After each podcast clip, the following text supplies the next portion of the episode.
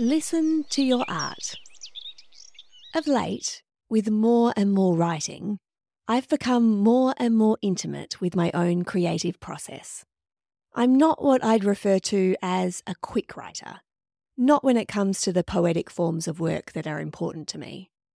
Instead, the process of my words entering a state of becoming involves a period of creative marination, a series of thought infused satellites spinning round my head, waiting to send the information down the creative slippery dip and into my brain. These periods in between, these periods of apparent creative nothingness, used to scare me.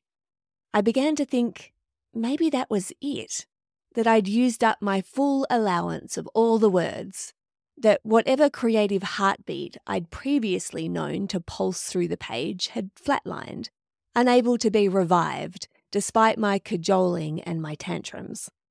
I imagined to myself, in my state of creative disillusion, that the work of other poets, of other writers, were most likely swift and fast, that their work somehow appeared for no other reason than they were writers, and that's what writers' words do.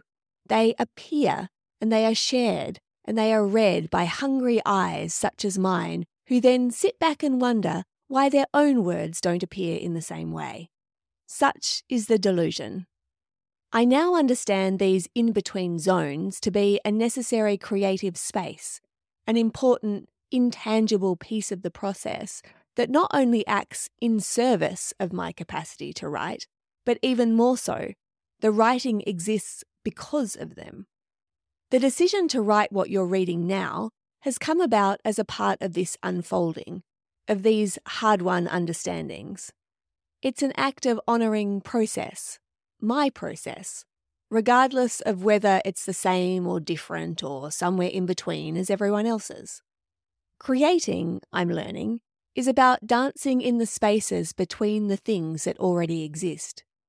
Creating, I'm learning, is allowing yourself to be a little bit lost to swim in the space between the idea and the thing looking to be created.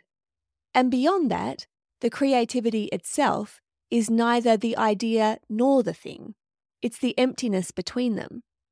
Our ability to consistently create, our willingness to be people who consistently create, is directly proportionate to our ability to hold space for the unknown, to let go of the control. The beauty of that being that to create is to allow oneself to be constantly surprised. To rest in the space between does not mean that something's wrong or nothing's coming. Quite the opposite, in fact. The nothingness, the feeling of stuckness, the I have no idea ness is not a nothingness at all, but a vortex of potential. To be in between is to rest in the space of the creative transition, a moment of wordless suspense. Your willingness to float here and to continue to do something, even if what appears is far from what you intended to create, is what helps you develop creative faith. So when you inevitably, expectedly, meet this space again, you will delight in the possibility of the download while you do the gritty work of continuing to show up. And when you do, my friend, Know that the rest of us who seek to do creative work will at some point meet you there. Three things for you. As I type this, I myself am in the satellite space of creation.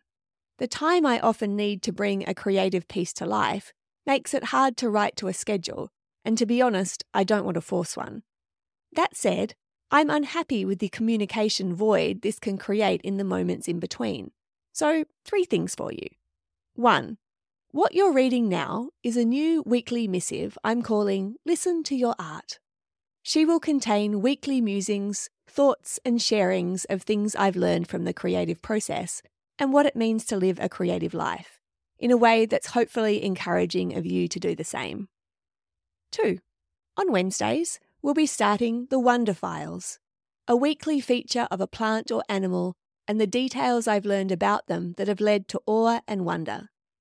Wonder, I believe, is the portal to care.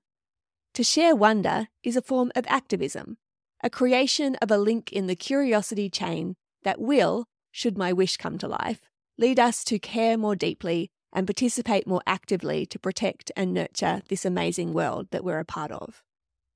3. Everything I've outlined above is available to you as a free subscriber, in addition to the usual poems and writing. I am so grateful for you being here, it's quite hard to express. Becoming a paid member, should that be an option, not only supports me in creating this work, but also gives you access to our monthly creative call, behind the scenes notes from my work, and access to community threads and conversations.